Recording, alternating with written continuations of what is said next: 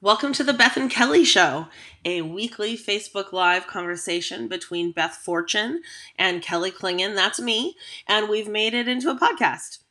Beth Fortune currently serves as Education Director at Wintergrass, the National American String Teachers Association Board, and Chair of the National Council for Orchestral Education. I currently serve as Education Director at Jazz Ed the Washington president at Jazz Education Network, and jazz curriculum officer for Washington Music Educators Association. We have a platform and we really want to leverage it for positive change. Please hit us up. Let's have a conversation and uh, let's move our practice as music educators forward.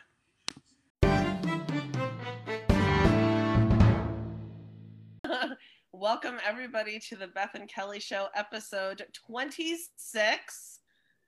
It's a very exciting day because we have um, two new friends to the show joining us, and we're going to be talking about making our music rooms more inclusive places. And um, I am of the thinking that if you have a pride flag up in your classroom, like most music rooms I know, then you really need to, um, you know, walk the walk, if you will. And I need help in that area. And um, also, we're all learning together. Oh. Yeah. And um, I would like to introduce um, one of our special guests today, Chloe Rowlands. And I know Chloe, the fabulous trumpet player from the Westerlies. And I am a friend of the Westerlies. And when Chloe joined the band, I was like, yes, girl, we can hang out now at the at the at the shows and stuff. And just a fantastic trumpet player.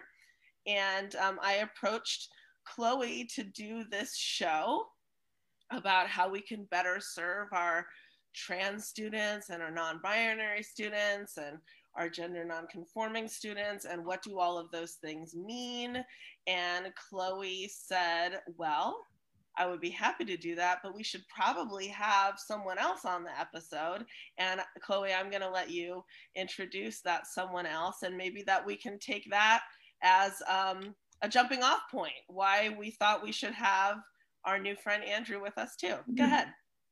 Totally. Yeah. Well, I'm super happy to be here with both of you, all three of you today.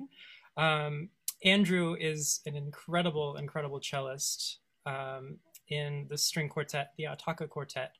And uh, Attacca Quartet is, they're all dear friends of the Westerlies. And um, we love them so much. We try to sound like them as much as we can. Quartet homies. Um, or quartet homies, exactly. Yeah. And uh, on top of being a fantastic cellist Andrew is just also just an incredible human, um, and I've had such a great time getting to know you over the how, however long we've known each other now, maybe two years or whatever it is. Yeah. Mm-hmm. Me too. Yeah. Awesome. Welcome to you both. Thanks for having me. Yes. Um. Okay. So I think I think all teachers should know maybe one of the most important things we should understand is how much language matters. Um, and that's something I've talked about for a long time, trying to get more girls into our jazz programs. Um, like, for example, when we refer to the whole classroom as guys, that's not very welcoming to the girls in the classroom. And all of the language that I have said, suggested that people use, like, for example, referring to the entire ensemble as folks. Um, you know, all of those ideas, I think, welcome all of our students regardless of gender. But let's jump, maybe use that as a jumping off part, point. Take it away.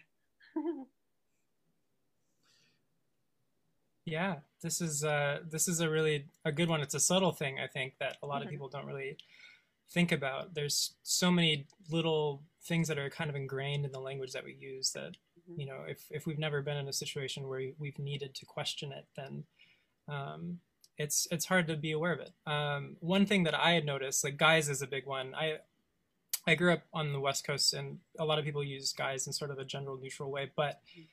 it sh- i think it shouldn't be assumed that that is okay to use you know if you have like explicit consent from the person that yeah cool guys is totally fine with me then that's that's Mm-hmm. great. But folks has turned into my favorite word to address a crowd. It's just one like syllable. Folks. it, it feels feels good to say. Rolls off Um, the tongue. yeah.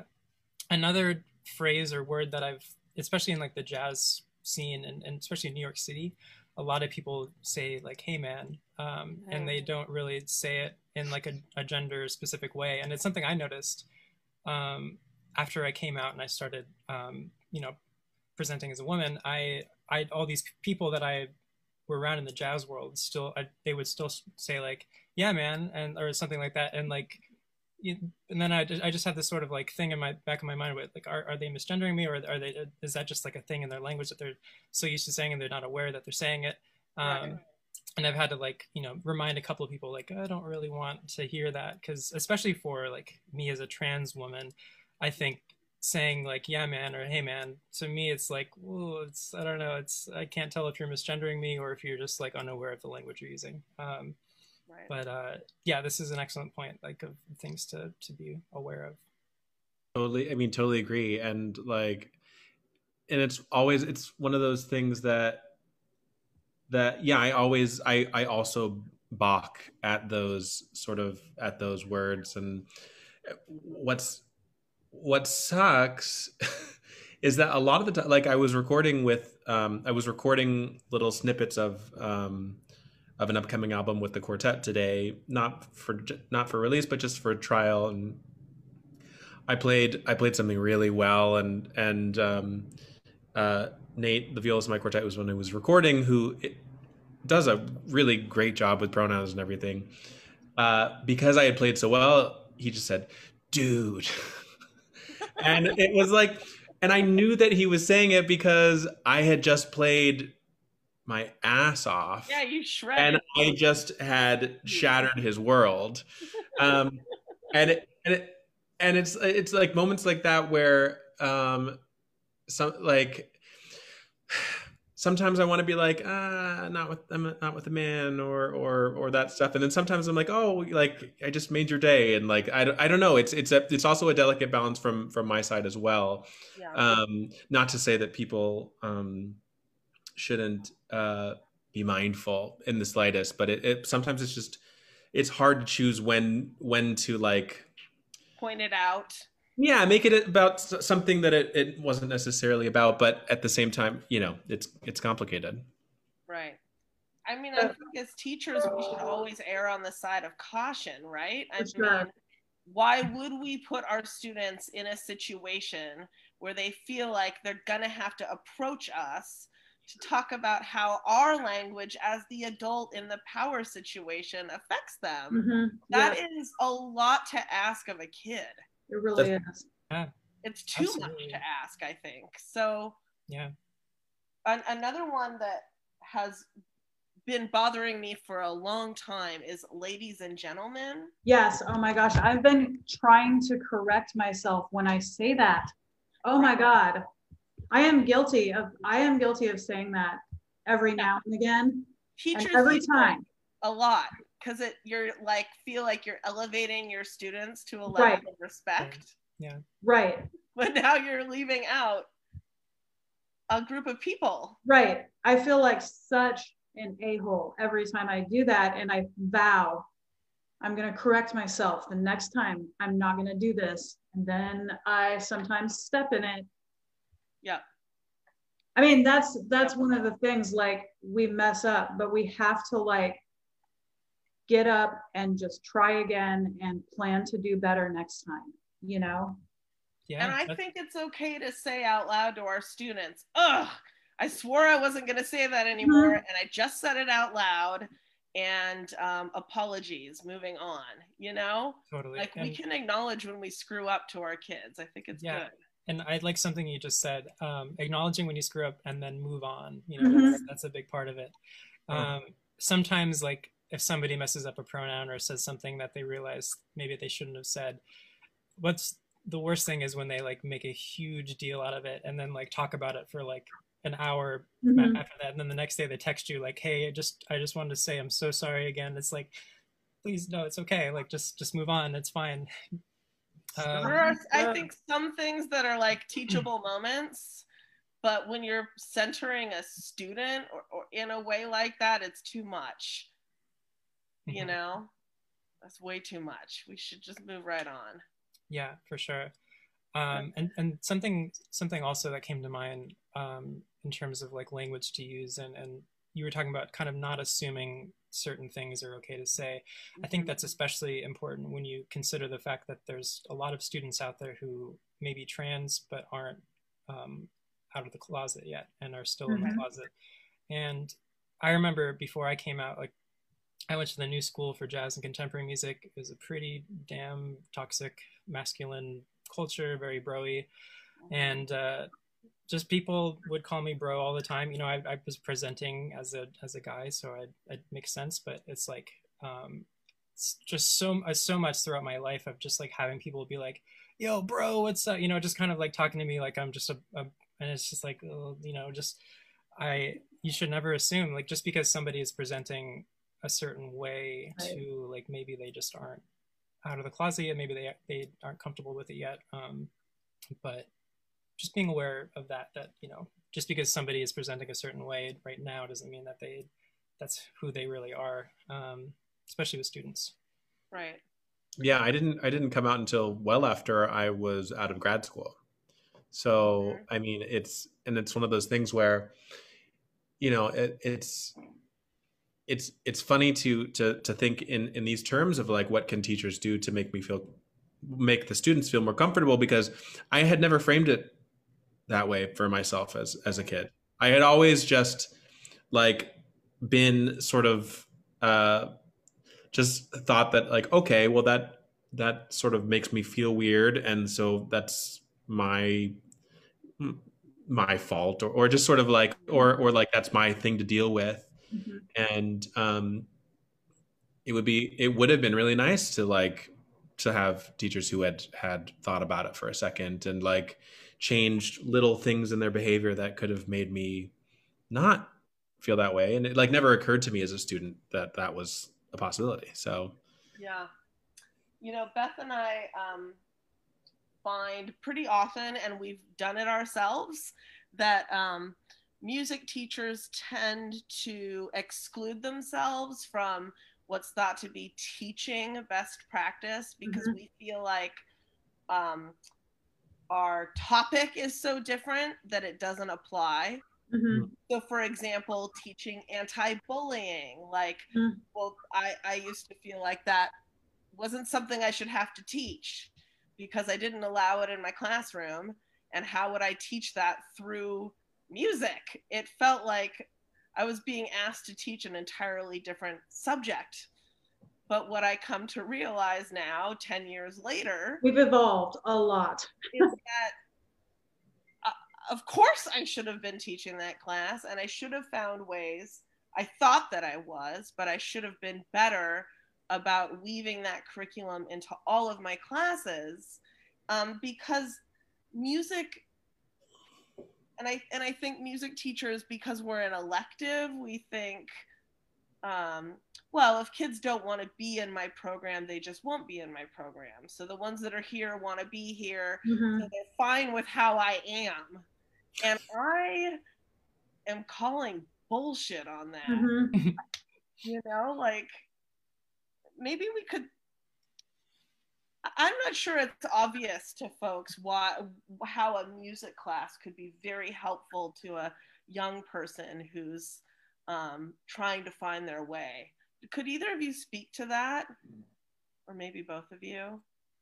I mean, I think that like um, all of the really helpful things I've learned um, about about being a musician um, for the most part in the last like 10 years or so um, have been in like outside experiences like ha- having nothing to do with music. Like i went through a really rough time in my life and um, was sort of spiraling and i got a i got a job at, at my favorite coffee shop and um and i worked there for like six years and just sort of became part of that culture and um, you know and seeing seeing the world from that lens and sort of and sort of seeing yourself from uh, you know as because as a musician we're you know we really are also in the service industry.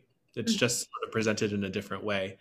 Um, and but like in in mu- in music like when we come out on stage people like clap for us and they're like oh, i'm so happy to see you. Mm-hmm. but when you see people at 5.45 in the morning and they haven't had their coffee uh, no one's happy to see you not a single person. Uh, and so uh, seeing it from that side and and and um, and just like thinking um, about music through empathy um, um, is that means that that you can you can learn really just uh, anything through this lens, you know, and whether it's anti-bullying or or or or language or or talking about like sort of like relationship dynamics or anything like that, it's all um, they're they're all useful skills in in music for sure.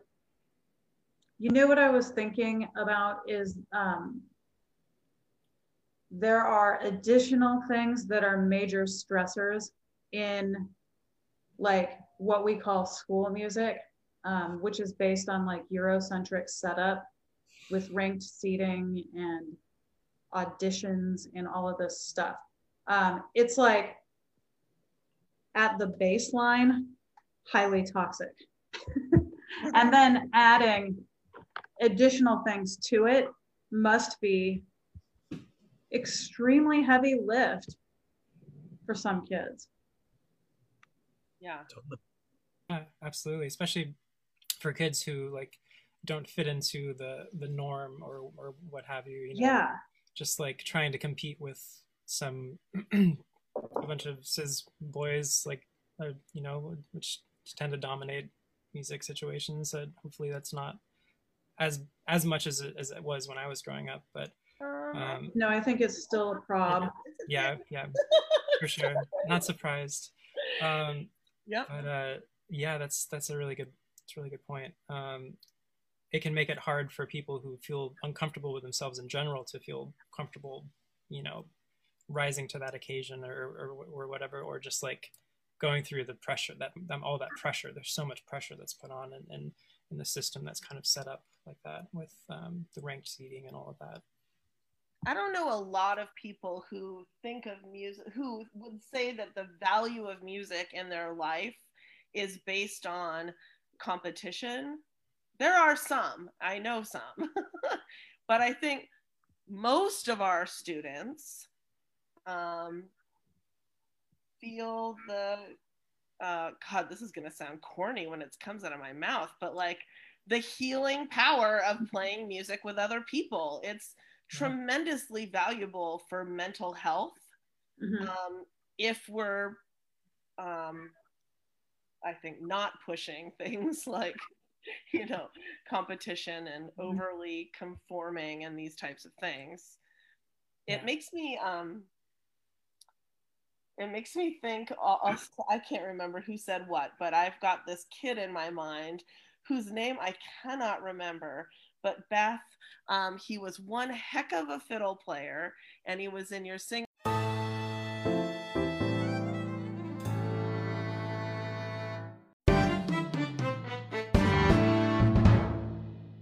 and it doesn't matter his name, but I, I, you're going to remember this moment. We were at the uh, Western Washington University Orchestra Festival, uh-huh. and this concert master um, had the most luscious blonde hair, flowing locks. Yep. Yep. And um, the clinician came up and complimented the young man on his brilliant, on the young woman on her brilliant performance. And it was like a little dude, you know, like a little prepubescent middle school boy, you know? And I remember thinking then, and God, that must have been like. It was sickening. Like I had a sick feeling in my stomach after that happened. Yeah. And you know what? That same clinician is headlining the Northwest like conference. That same clinician is continuing to get friggin' gigs, man. Sorry. I just thought, why do we have to gender this kid? Why do we have to say anything? Why can't it just be congratulations on that performance? Why does it have to be young woman or young man at Right. all? Right. And at that time, I wasn't so much thinking about um, like what we're talking about today, which is using the correct pronouns. And I mean, it Mhm. was a, this was 13 years ago, but I was thinking then like this poor kid is just like not gone through puberty yet and is now embarrassed in front of 200 kids yeah. you call Yeah. a little girl and why would we say that and really from that day forward um, i tried to make sure that i was never referring to a student by their gender ever hmm i mean it's not i- if if you don't care about people's feelings it's at least at least care about like not embarrassing yourself in front of all of these people Mhm. like what a jerk man like i just couldn't figure it out why we would risk that you know i think it's one of those things where like uh, where you know um we hear this story and uh i think that this is a really good entry point to Yeah. Okay like there was this little boy who like somebody like uh possibly misgendered uh Right, as right, don't as, as a as a, a young woman. Um and we can all say like oh what a poor like little guy. Uh and and i think that like it's it's important for for for people to remember that that it's something that that all as trans kids went through on a know, regular basis like 40 50 times a day Yeah. you know and like and it's it, it's equally as humiliating Mhm. um and it's just um but it, it like it's like a it it sort of gets taken away just because it's sort of i think people um maybe like assume that like there's a there's like a there's a there's a certain amount of humiliation in in someone's life or you know Yeah. and um and i think it's a, a good thing to remember that it's like it's the it's the same story you know yeah and there's yeah and i and like so sort of double back about why we do this in terms of like um you know young you know young man young woman like i th- i think there is a tradition you know especially in the south um of of when you do gender someone that is a sign of respect like right. like miss like like sir like that's Mhm. that's it's very and um it's hard it's hard to be to go into a store and be like i just want to buy a loaf of bread like please don't just just say tell me the price of the bread you know like Yeah. you know that's like that's everything i want just going into a store whenever uh, i'm in a place like that and it, it just it becomes very hard because um it's it's meant in a in a in as a sign of respect but it's just it's um it can be a lot Definitely, yeah. the times for me that it happens um, where I, I tend to get misgendered the most is when I'm on the phone with, with somebody like with Verizon or, or something like that. And, you know, my voice is, you know, maybe a little lower than most cis women. So I, I get sirred a lot on the phone. And it's just like, why, why, why do you even need to say sir? Why, why, why assume it? Or just like, why it doesn't even matter? Like, Yeah. It's Right. just, and Andrew brings up a, a really good point that it's for you know forever it's been a sign of respect and it's I think it's really hard for people who are used to kind of like showing trying to show respect to like all of a sudden have it flipped on them be like wait I'm being disrespectful wait a minute how am I doing that Hmm. um, Mhm. but uh yeah it's it's it's tricky um I Yeah. mean, Beth was with me. Remember when I got sirred on the airplane? Yes. I was, Yes. I mean, this was what, like three years ago? It was a little longer than that. Huh? It was a little longer than that, Was but it? Time flies when you're in your 40s. Dude, I mean, I had the same haircut and I looked exactly like this. I remember the outfit I was wearing. Mhm. I still have it. I mean, it was damaging to my ego. You were, you were very upset. I was upset and I was trying to pretend that I wasn't upset. Yeah. You know? I was really you were upset. very upset. really upset. Yeah. And uh, I remember the time I was called young man when I was a teenage girl because I had my hair in a ponytail and I was really upset about that. hmm And that's twice in my life, two times. hmm And I am agitated about them both still. Imagine if it happened to you two times every day Or more. for years. Exactly. I mean, Yeah. it's just something that as humans we need to stop doing. But as music teachers, teachers in general, I don't know why we are resistant to changing something that causes our students pain on a daily basis. We just simply must retrain ourselves and we're going to step in it every once in a while and get it wrong and do it the wrong way.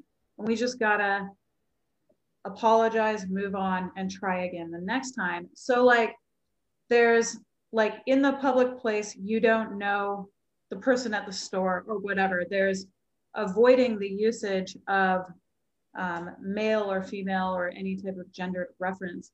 But I also think that it's very important for teachers who are developing relationships with students to, once they ascertain what pronoun that student wants to use, to use it properly um, and use it for that student, um, as opposed to refusing to acknowledge that desire of that student.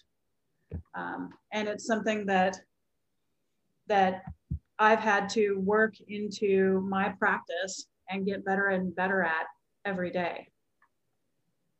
Yeah. And I think it goes back to, you know, Kelly, what you were talking about in terms of like, oh, like as a music teacher, why is it my job to, to do anti-bullying? And, and I think it's important to remember that like, that, like, I think that people are like, well, you know, there's a lot to even remember like every kid's name. Mhm. Oh my gosh, yes. Like, and and I just want them, I just want them to play in tune, you know, and I and I want them to stop being on their phones in the back. I Mhm. see, you know, like like there's it's it's one more thing which um is a lot. It's it's a lot. One more thing is a lot. for music But it's teachers. not too you much. know. It It's not too much. It's not too much, but but it is important to uh you know i can i can just i can feel it you know and just in terms of like you want me to do what and and Mhm. it's it's it's not it's not too much but but it is it is an ask and and the thing is is that the appreciation that comes from it will be 100 fold um for Right. like the for that one for that one thing Right. Definitely. And I, I think a lot of it just is sort of like as long as these students are feeling like the openness that or willingness of, of like wanting to learn, like even if you keep messing something up, Mhm. as long as you keep saying, Hey, I'm I'm sorry, I'm I'm I'm working on it. Um that goes a long way too, rather than just like if you keep messing up and kind of brushing it off or something like that. Or um it's it these these changes that we make with our, our language that we use um, can't just happen overnight. You know, a lot of this stuff is really ingrained Right.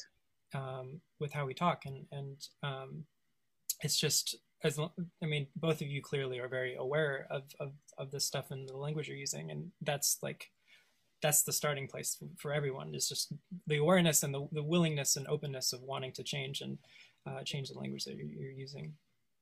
Well, it feel. I mean, first of all, when you start to do this work, your your groups sound better and more in tune, and all of those things. First of all, and um, if you're a teacher who is worried about dwindling numbers, you're losing kids to your program. You will not lose a kid that you are properly, whose pronouns you are properly using. That I can promise you. You're gonna stick around. Yeah. Yeah. Um, and to that end, I would love some feedback on performance outfits. Oh my gosh, I was gonna go there too. dude i okay i mentioned at the um, wmea equity team meeting uh, a couple nights ago and that i still believed uniforms were a really big problem uh, at performance uniforms and was told that it seems to be getting a whole lot better. And I heartily disagree. Not. I do not. I have, for example, never seen a band on the Essentially Ellington stage that had um, something that weren't binary options for all students. So, I mean, just one example. And uh, when my band was supposed to play at Essentially Ellington this last spring, we were going to be the first group. We had a whole plan, and I was so excited for our gender nonconforming uniforms. But um, anyway, uh, can we talk about that? Because it's bad, I think. But maybe it's not. You you tell me. Oh, it's bad. It's bad. uh, not it's not just school groups you know like um you know chloe chloe and i are like among the like the first trans people like on like big stages right um mm-hmm. and um and you know even you know the new york phil just allowed women to stop wearing dresses i think last year or or they haven't wow. yet one of the two um soon if but not really right um and uh it is a it is a big thing and and the stage i mean the definition of what it means to be uh dressed appropriately on stage is to be extremely gendered so yes. um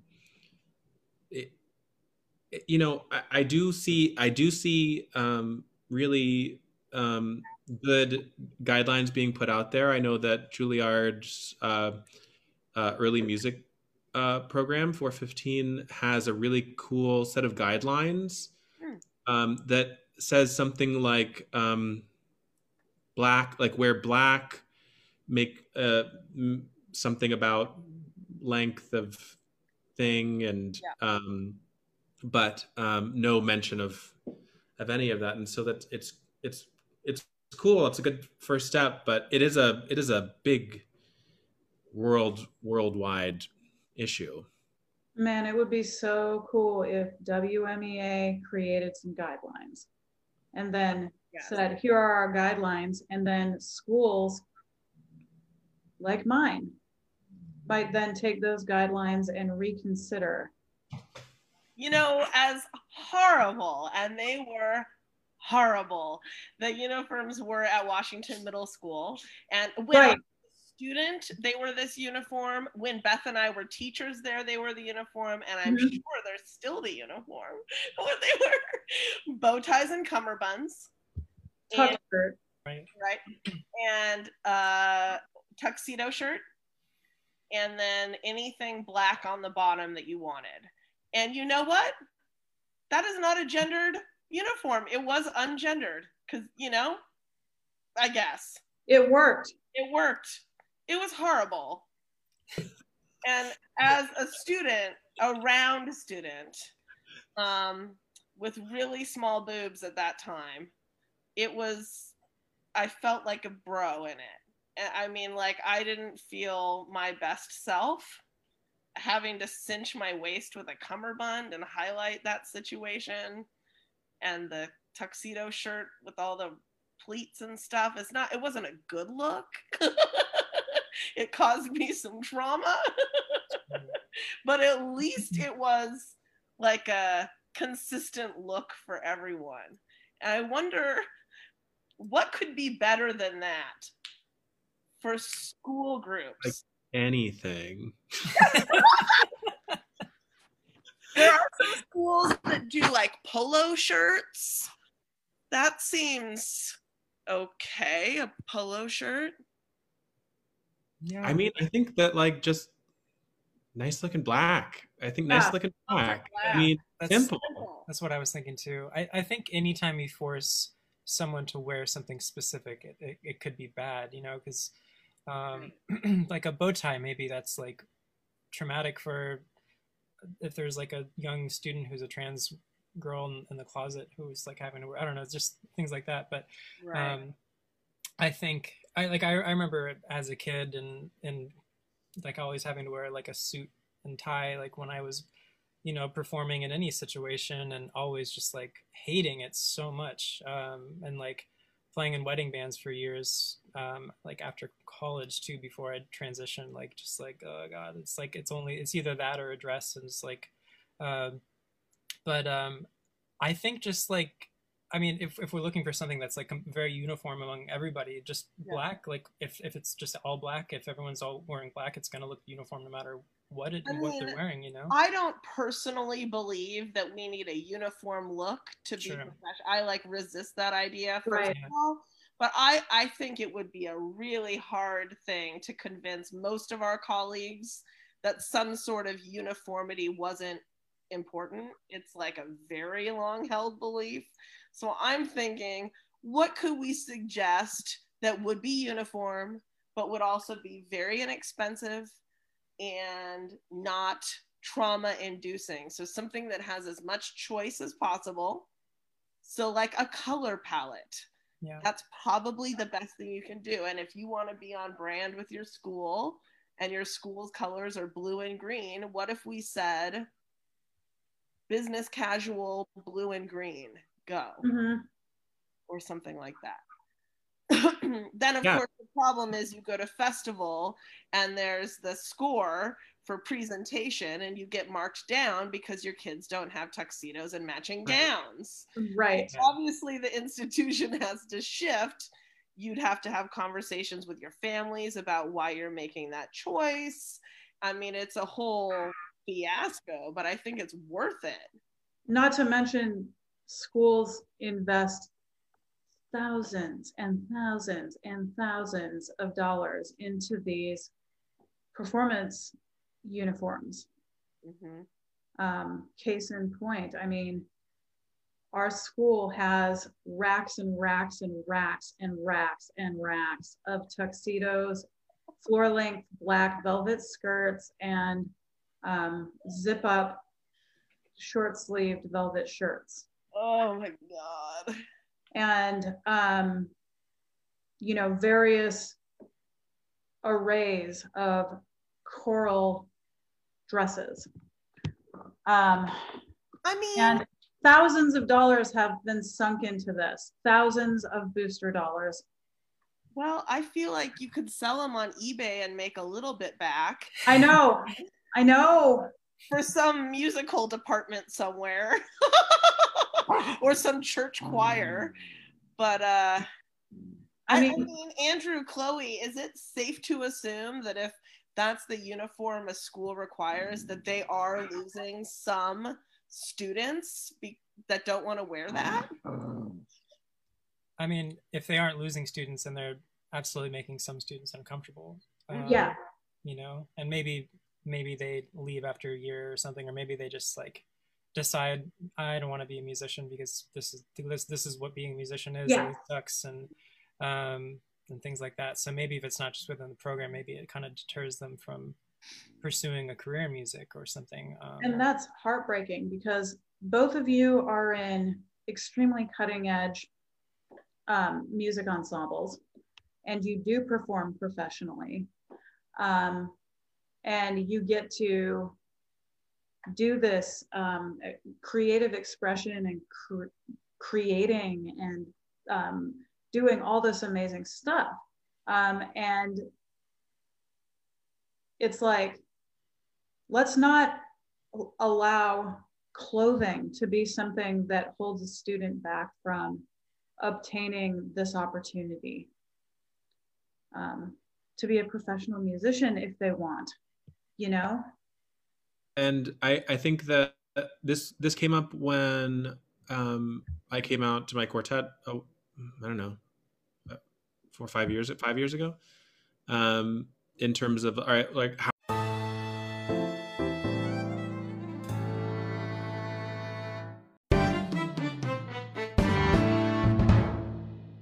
How are we gonna how are we gonna match now? Mm-hmm. You know, because um, uh, up to that point. I had worn a suit, the violist had worn a suit, and then we had uh, our two violinists in ball gowns. Mm-hmm.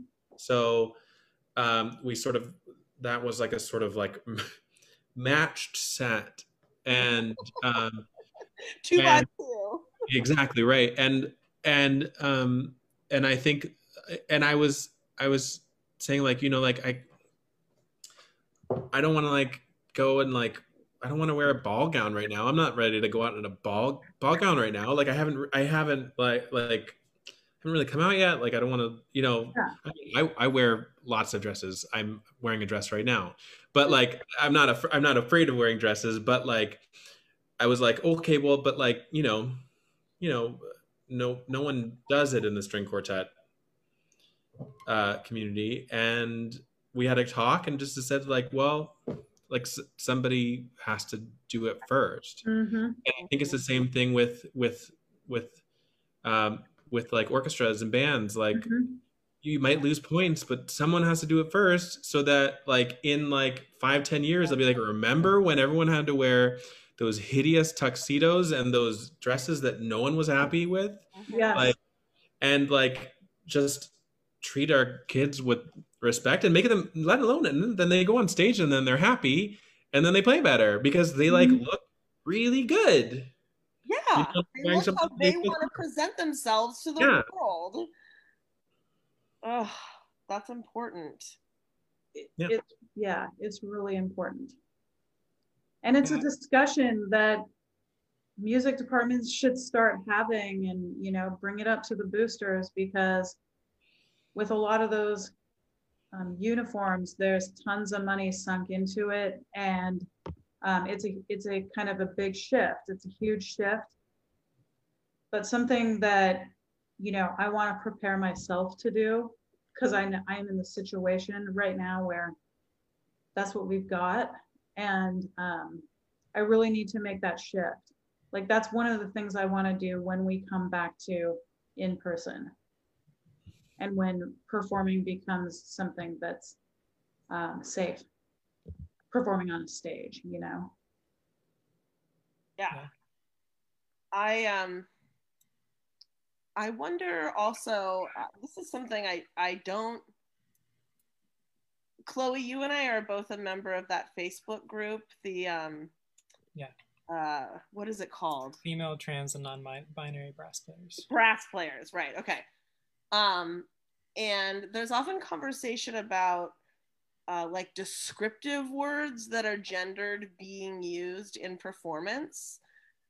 This is something that's kind of i haven't thought a lot about but like describing like um describing that a passage passage should be played um I, I don't even know what it would be, but like passively, but using like a feminine descriptor. Is this some? uh, uh, Can either of you speak to that? I, I I'm not familiar with that way of describing music, but that sounds like a problem.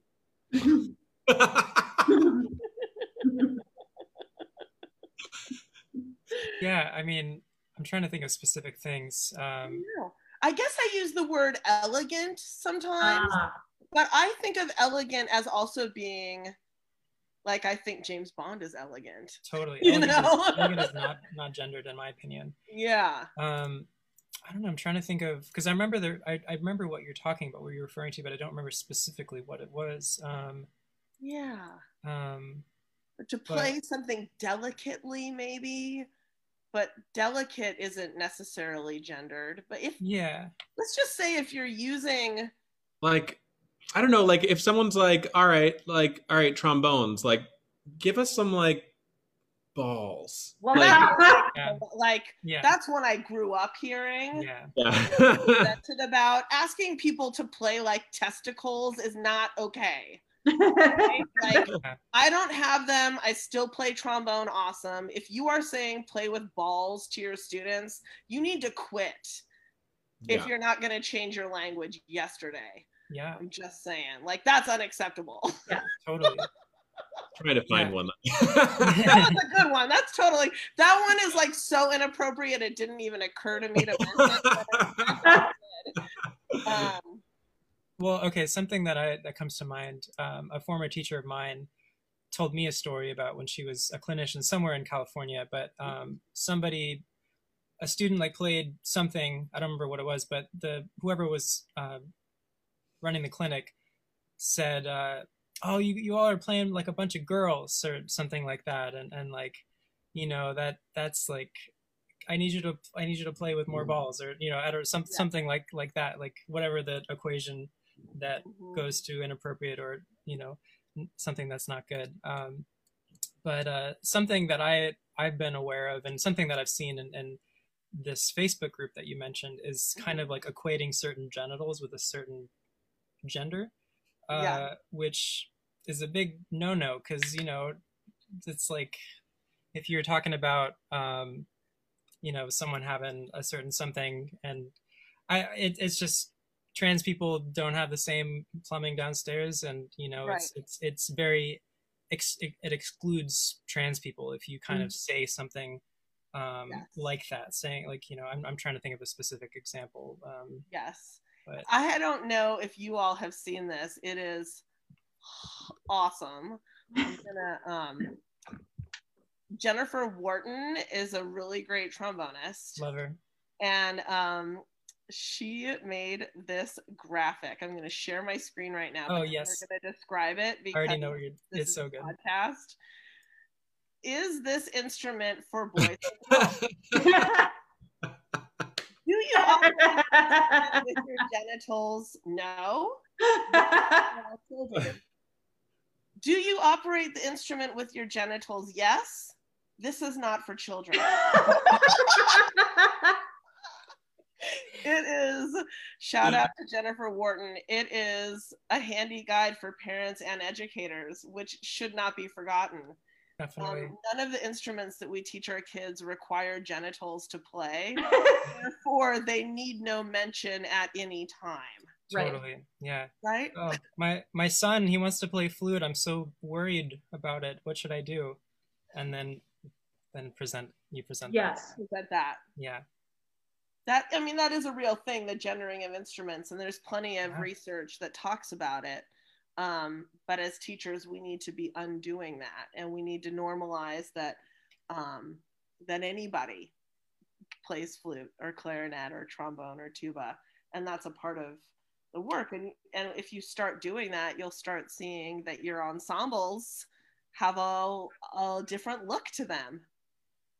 You know, and Yeah. that's really positive. That's a positive thing.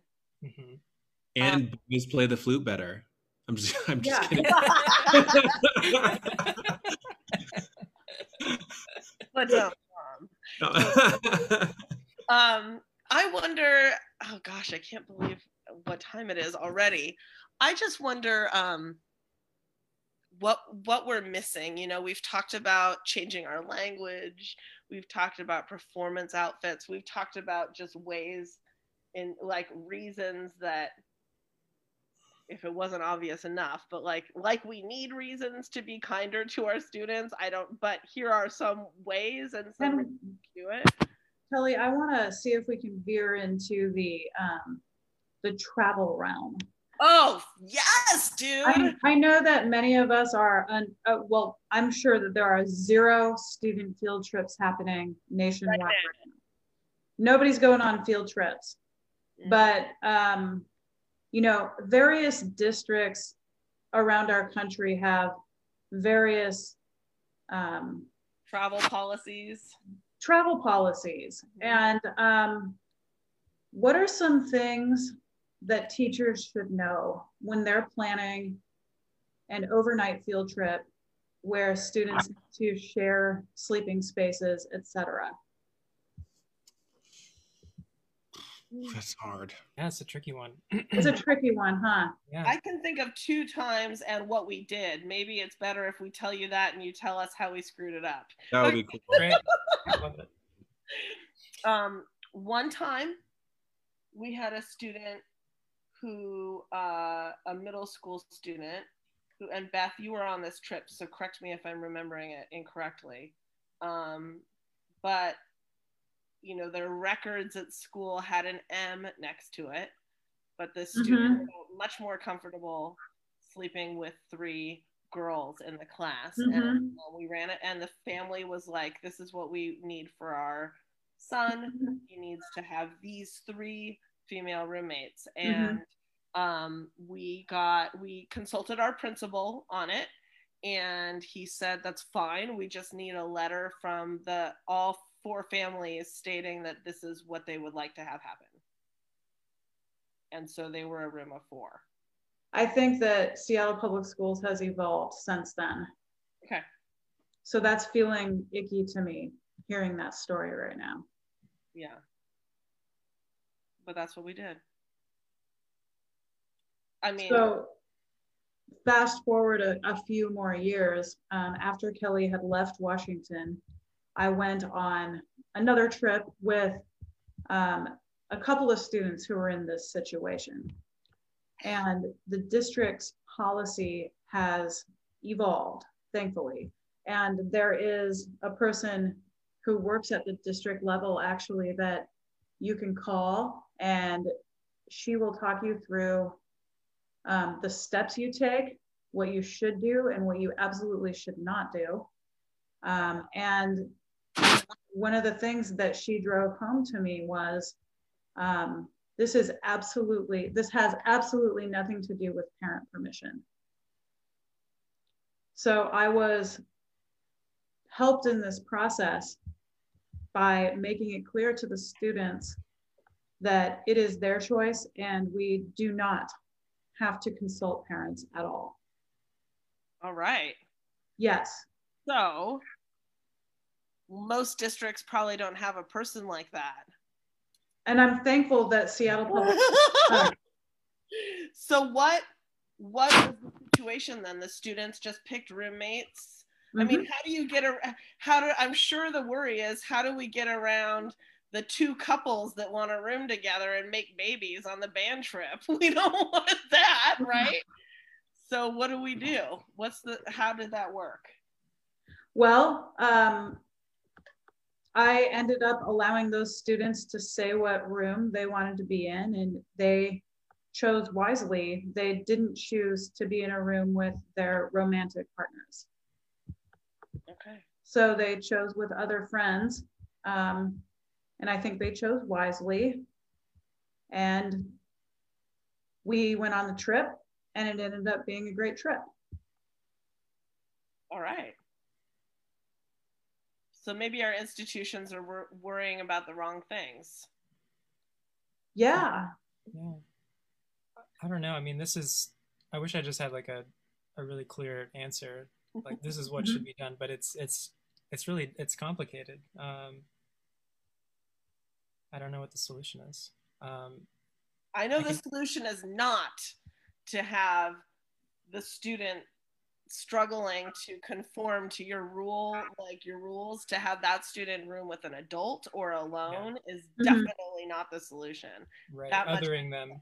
hmm Yeah, totally. and I remember when I went on school trips, like rooming with three boys, just like I I hated it. It was terrible.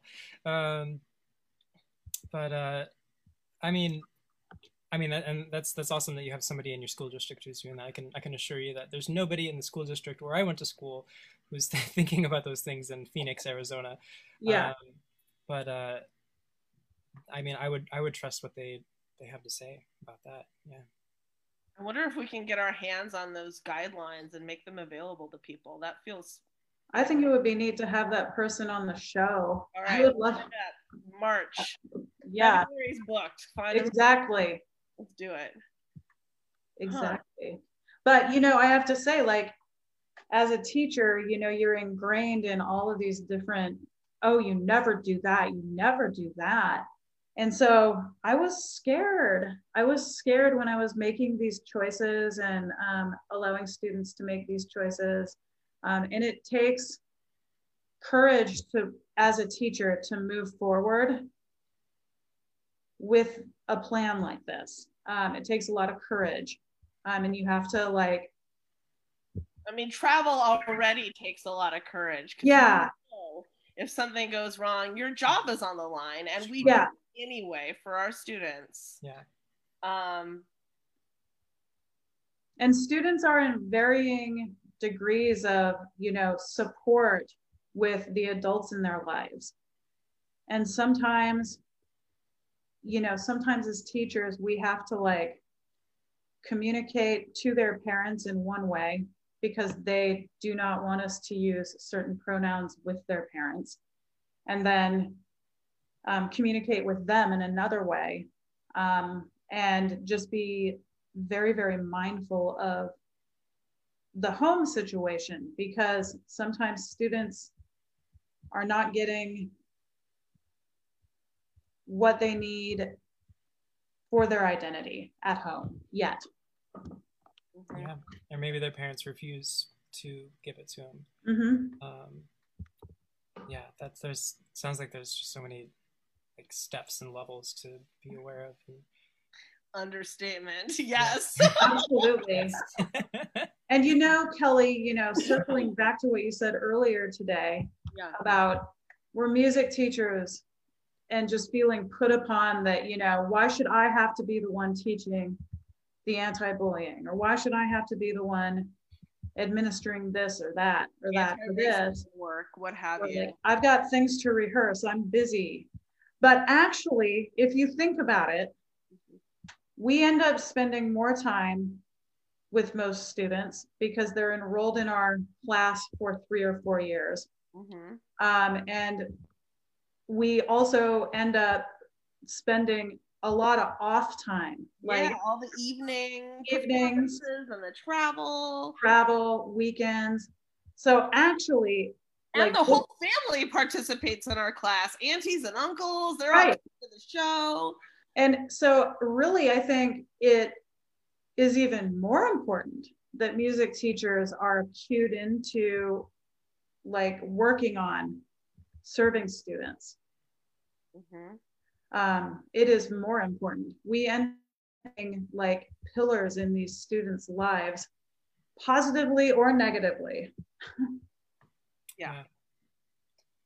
Yeah. Definitely. I mean, like my my uh, middle school and high school um, orchestra director was my role model, and like hey, like I like reach back to the things that she taught me, and like and use use things like when we go and teach classes, and like have everybody like get up from their seats and go to another part of the stage and the whole like orchestra is mixed up and like that that that thing and like and just the way that she treated all of her students and like was just like everyone saw.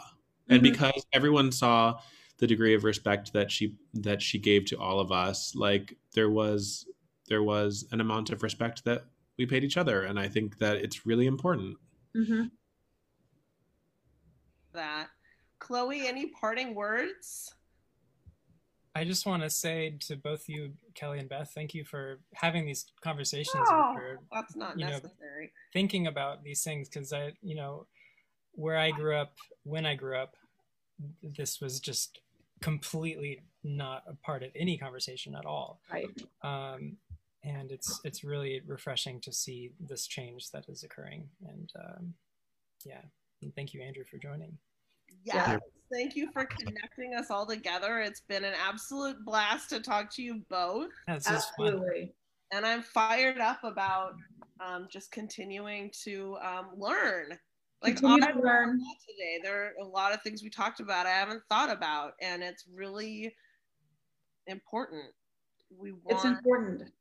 you know, we just don't want to be hurting our kids. Yeah. We don't. I can't. I don't know a single teacher who really sets out to hurt children. You know, like but we are we are causing harm and we have to really look at that and it's painful to do so you know it's painful for me to think about the times that i've caused harm um, not on purpose but i know that i have Yeah. And yeah, yeah. the only way i can make it better is just to do better do better. It's a new year, set a new intention that we are going to work on this. We are going to every day be more aware. Every day, just be more plugged in to this important, important work. and when you are um, you know presenting quartet music to your students uh, you now have two ensembles to gr- draw upon that would do a much better Yay.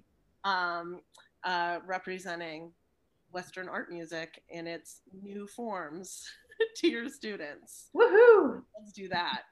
All right, friends. Alrighty. Thank you so much. Of course. Have a fabulous weekend, everybody. Ah. Thank you. Bye. Bye.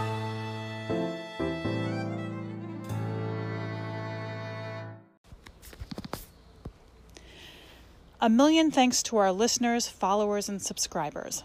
The support we receive, monetarily and otherwise, helps us to be able to spend time creating a quality product, and it allows us to tap into partnerships and resources to which we wouldn't normally have access. We are stoked about the journey of learning we have ahead of us, and we are delighted you've decided to join.